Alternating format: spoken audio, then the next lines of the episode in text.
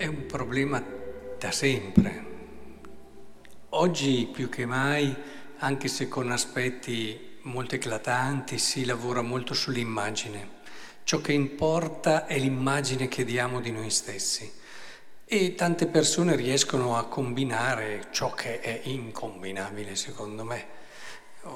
Ruoli di responsabilità dove passano da benefattori con comportamenti a volte disonesti e in tanti casi anche in piena contraddizione con quello che è un servizio.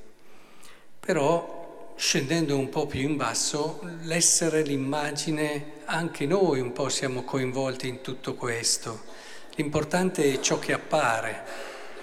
È fondamentale ritornare all'anima e al cuore e alla verità di quello che siamo. Pensate che molti di noi non sanno neanche chi sono. Cioè, ormai si sono talmente impastati con quella che è l'immagine che credono di essere che non riescono neanche più a comprendere, a vedersi per quello che sono in verità, perché per conoscersi in verità bisogna andare in profondità. Uno magari ormai ha convissuto con certi comportamenti e atteggiamenti e dice, ormai sono magari 30, 40, 70, 80 anni che convive con certe cose e dice, io sono così.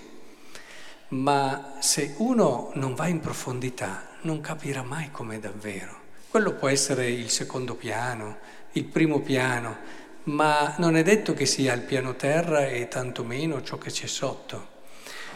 È importante che la ricerca della verità di quello che siamo caratterizzi la nostra vita, è un lavoro continuo che dobbiamo fare finché abbiamo vita, cercare la verità di quello che siamo, perché lì saremo sorpresi da qualcosa di veramente bello se arriviamo in sotto. E qui Gesù cerca di far capire che è inutile avere delle belle opere esteriori o delle opere esteriori che dicono certe cose. Intanto dice che quello che gli altri pensano non conta niente. Cioè, tu ti dai da fare perché gli altri abbiano una bella idea di te, ma sappi che davanti al Signore quello che pensano gli altri non conta niente. Quello che conta è quello che pensa Dio. E quello che pensa Dio, che vede la verità delle cose, è l'intenzione con cui tu agisci, le cose che tu fai, come operi. E per capire l'intenzione bisogna lavorare tutti i giorni.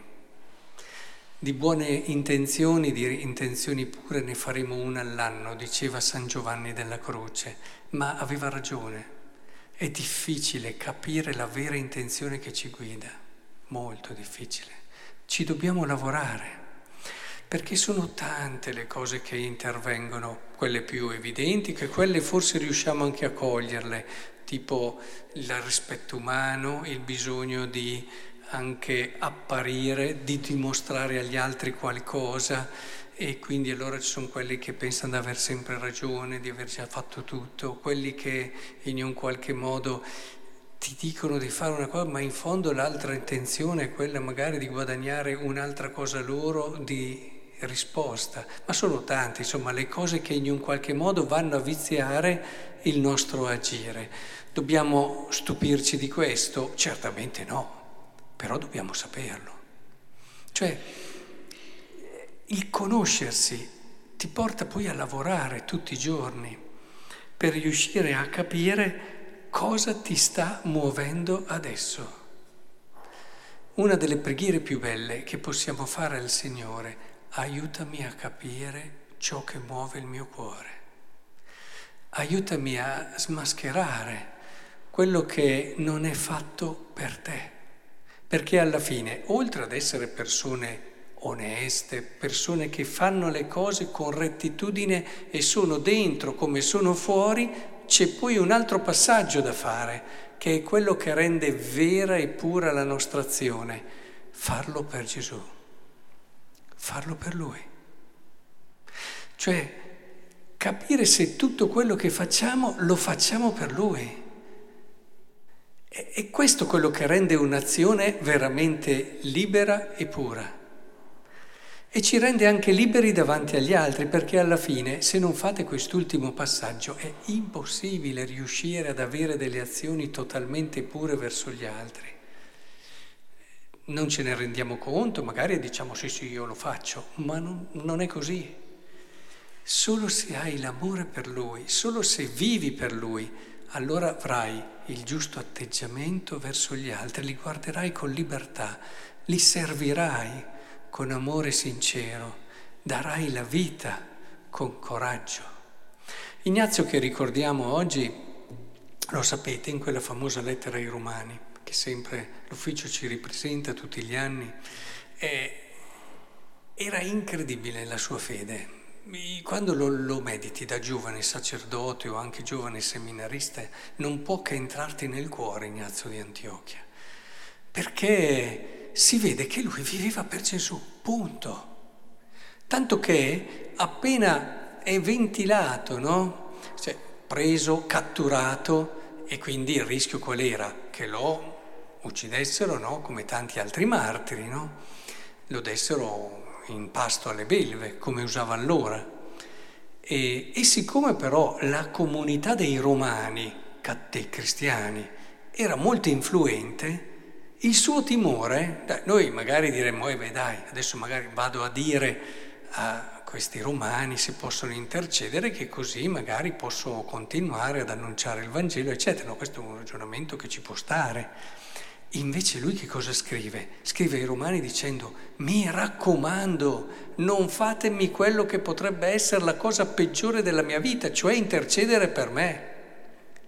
Lasciate che io diventi come il grano che viene macinato dai denti delle belve per diventare il pane di Dio.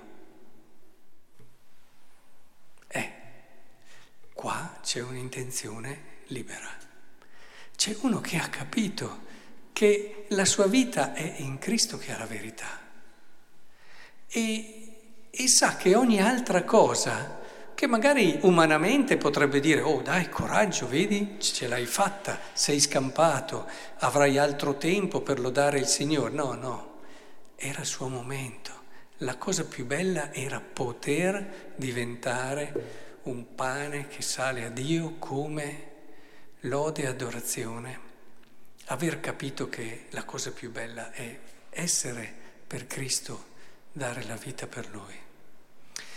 Ignazio è uno che ti mette in crisi un po', perché vedi una forza, ma tutti, io vi consiglio di leggerli almeno una volta nella vita, gli Atti dei Martiri, perché gli Atti dei Martiri ci aiutano veramente a comprendere quanta strada dobbiamo ancora fare nella nostra fede, e ti aiutano a cogliere che è bellissimo il cammino dei cristiani proprio perché è un cammino che punta alto, è un cammino che non si accontenta, è un cammino che ti porta alla pienezza.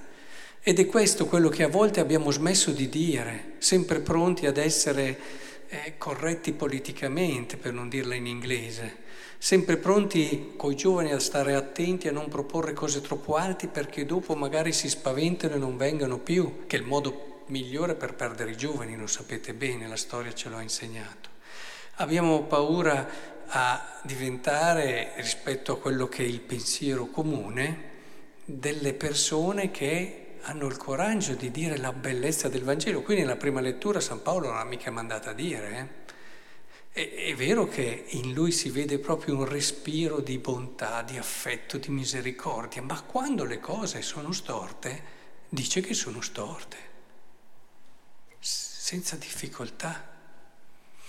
Ora, credo che sia molto bello che riusciamo a riscoprire la parte bella del cristianesimo, che ritrova in Cristo la sua verità. A volte vedo dei bellissimi programmi anche di formazione, a volte mi chiedo, bellissimo, ma dov'è Gesù? No, è lì che si deve ritornare, è lì che dobbiamo ripartire, è quello che dobbiamo dare. Se diamo altro Lo fanno meglio gli altri, guardate, a volte mi rendo conto che gli altri sono molto più bravi a dare altro e noi siamo lì a scimmiottare delle cose che potrebbero fare gli altri meglio. Noi abbiamo un tesoro, abbiamo una ricchezza, abbiamo il dono più grande per l'umanità che è Gesù.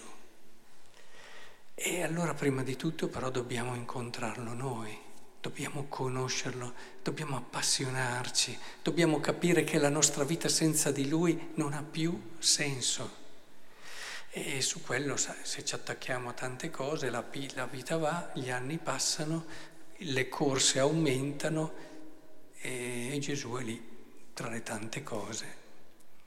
Ecco, credo che sia importante riuscire a cogliere come è lì che dobbiamo andare. Guardiamo la verità del nostro cuore, guardiamo quanto prima di tutto siamo sinceri, autentici, e su quello provate, ma vedrete che non ci riuscirete fino a quando non troverete Cristo e non vivrete per Lui.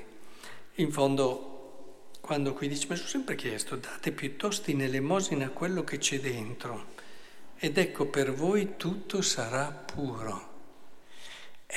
Sì, quello che è un attaccamento a noi, facciamone dono, ma vi dico, facciamone dono all'uomo perché ne abbiamo fatto dono a Cristo.